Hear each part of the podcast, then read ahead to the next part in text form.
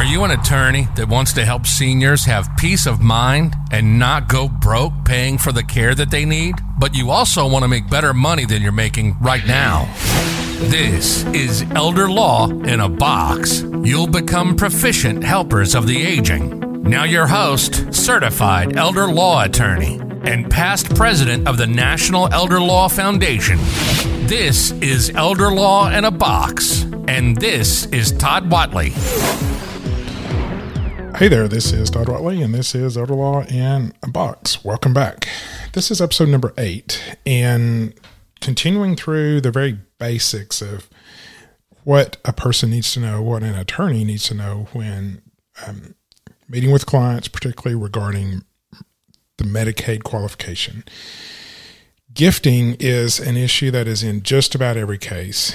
They've either done it in the past, and we need to address it and understand how Medicaid's going to look at it, or particularly for the single client, we're going to do gifting, and you need to understand it. You need to be able to explain it to the client and realize how to either make the gift go away or deal with it if it's happened prior to them coming to see you, or how we're going to use gifting as a tool.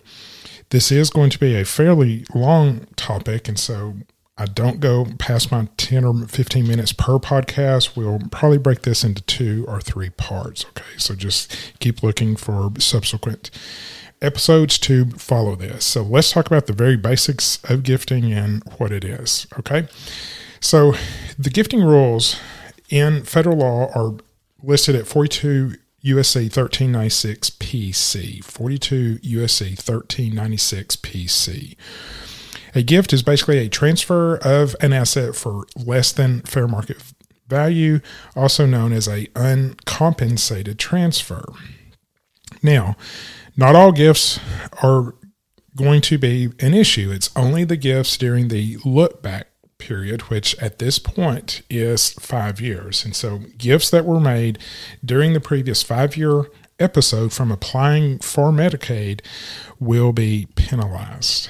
Now, I'll cover this in a later episode, but I want to just introduce this to you right now. So the rules technically say that a gift that was not made in contemplation of Medicaid should not have a penalty applied. All right. Now, it's like, what does that mean? Well, the rules are clear that only gifts that you did for the purpose of qualifying for Medicaid shall be penalized. Now, I'll just tell you from a practical standpoint, that is pretty much every single transfer.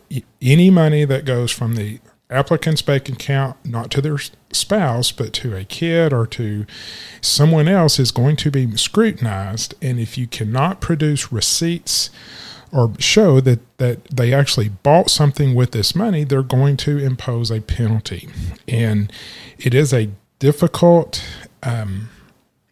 argument to make that says this gift was not in contemplation of Medicaid, even though it's clear. But I will give you some tips later on how to address that. Right now, I just want to introduce this concept to you. Okay, there is also a hardship exception. So if you have a case where the family comes in, mom or dad typically had dementia or were just being extremely generous, or sometimes they were defrauded, and they have literally given away all of their money, and they are now needing nursing home care, and there is simply no way to pay for this from the applicant's funds. You know, DHS generally does not expect the family to pitch in and pay. There is a hardship exception, and so if you will have to go to a fair hearing almost always on these, and you just basically have people testify that she was very generous, she did not understand what she was doing, she basically gave away all of her money, and she has no money now to pay for the penalty period that was created by these gifts, and therefore you are seeking a hardship exception, okay? So, the look-back period. This is the period of time Medicaid can look backwards to determine whether gifts were made. Some states will require that with every application, you have to supply 5 years' worth of bank statements. Most states, I think, do not do that. They almost always ask for like 3 months, but you will sign a form that says you are telling Medicaid of all gifts, okay? So that there is some kind of affidavit type form that says we are telling you of all transfers.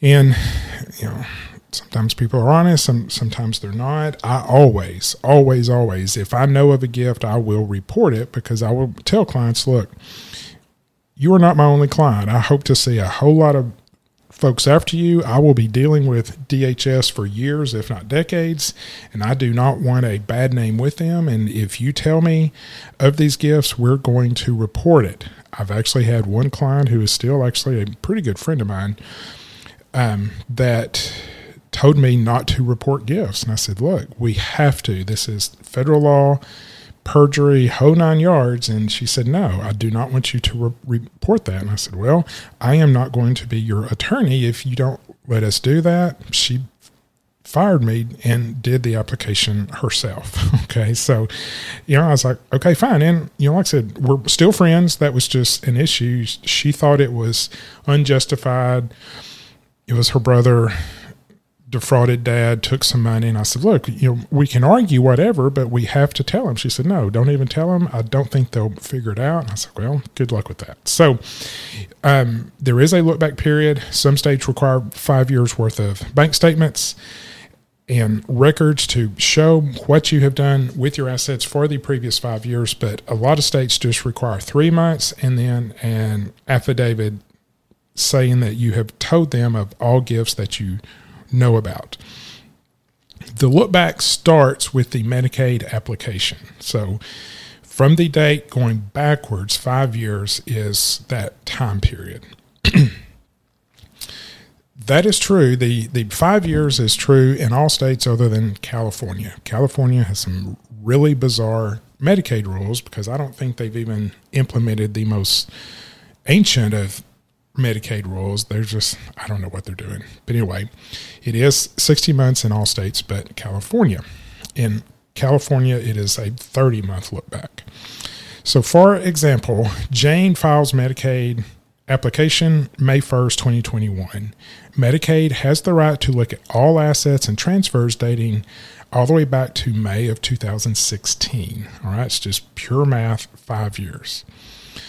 So again, only gifts that occur during the look-back period are counted, are reported. So if you can get past that 60 month, on the 61st month after some major transfers, you do not have to report it. Simply don't tell the state that you've done it. And in pre-planning cases, when someone comes in to see you to pre-plan and say, look, we have a lot of assets, we want to do something with it, and we'll go over this in excruciating detail later on with irrevocable trusts, gifting plans, but you do it and say, look, you will not qualify for Medicaid for the next 5 years if you give away a substantial amount of funds.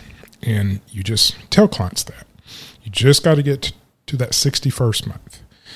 All right, so Joe lives not in California, and Joe gives his grandson $20,000 on April 20th, 2015. And I know as a podcast, it's kind of difficult to talk about numbers and things. Just go with me. And if you're at a point that you can write this down, it'll probably make better sense, but just stick with me.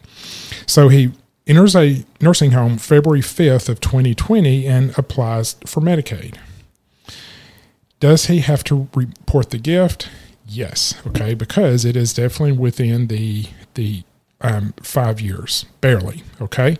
So what if he waits till April of 2020? Remember, the original gift was made April of 2015. If he waits till April of 2020, he does not have to report it. So the gift would be outside of the look-back period, and I would make sure that you wait until May to apply just to be safe. You don't even want the same month written down as the 5 year gift. Okay. So like I said with pre-planning, you're looking forward saying, look, doing this planning now is going to cause you to be disqualified for the next 5 years, basically.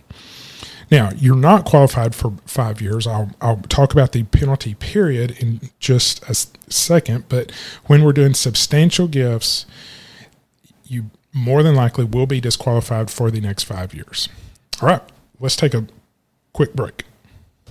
Do you have clients who are over-resourced for Medicaid, but interested in accelerating Medicaid eligibility while preserving their assets? Your clients may want to consider purchasing a Medicaid-compliant annuity, MCA. MCAs are specialized insurance solutions offered by only a handful of insurance companies. To learn more about MCAs, reach out to Amber Hines at Ashbur. Ashbur is a nationally licensed organization that helps clients achieve Medicaid eligibility through the use of MCAs. Ashbur hosts monthly educational webinars pertaining to various Medicaid planning topics. To learn more, visit ashbur.com or call 888-441-1595. You're listening to the ELIAB podcast, Elder Law in a Box. Here's your host, Todd Whatley. All right, so let's get back to it. So let's talk about specifically the penalty period, okay?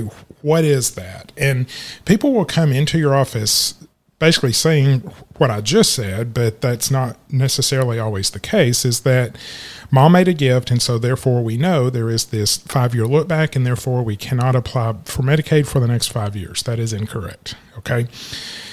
There is a penalty period. The penalty period is the number of months that a Medicaid applicant is ineligible for Medicaid because of the uncompensated transfer made during a look-back period. Man, that's a lot. So it's pretty much simple math. You take the gift, divide it by the penalty divisor for your state, and that equals the penalty period. Another way to say it that I would tell the clients is, look, had you not given away this money, that money would have paid for this many months worth of nursing home care. It's just, it simply makes sense. This is one thing in Medicaid that does make sense. But you have to know what your state's penalty divisor is. And if you don't know that, you can go back to our sponsor's website, ashbur.com, and she has resources, and she has every state, and she has their penalty divisor. So you can go there. If you don't know your state's penalty divisor, go to Ashbur, and she will show you what your state's penalty divisor is, and also on each state, she will give you some pointers on your state, how they look at different things. Fantastic website, okay? So the penalty divisor is a number that is set by your state that is supposed to represent the average cost of a nursing home in your state, and sometimes some states even do it by locality. So if, like in a city, it's much more expensive, their penalty divisor should be higher than a rural nursing home that would charge much less. But most states have a statewide divisor. Some states, I know New York has very specific, and New Jersey has very specific locality penalty divisors. Again, all of that is on Amber's website at ashbur.com. This number, since nursing homes go up every year, should be adjusted annually, and that's good because you want that number to accurately reflect the actual cost of care so that this gift actually would have paid for this many months' worth of nursing home care had you not given it away, okay? So let's go back to Joe. Joe gifted $20,000 to his grandson January 1st, 2019. He enters the nursing home 2 years later, definitely within the look back. He lives in a state, just for simple math, let's say a $5,000 a month penalty divisor. So it's just pure math that $20,000 divided by 5,000 is 4 months. That $20,000 would have paid for 4 months worth of nursing home care. Therefore, that is the penalty period. Okay, so the penalty period is a time that Medicaid will not pay for the nursing home because you gave away assets. The person is typically on Medicaid, they will get the other benefits of Medicaid, but they simply won't get the benefit of having their nursing home paid for by Medicaid. Let's stop right there. We're at 15 minutes. I don't like to go much past 15 minutes. Join me next time and we'll talk about how the penalty period works and some of the planning tools, okay? Thanks. You're listening to the ELIAB podcast, Elder Law in a Box. Here's your host, Todd Whatley.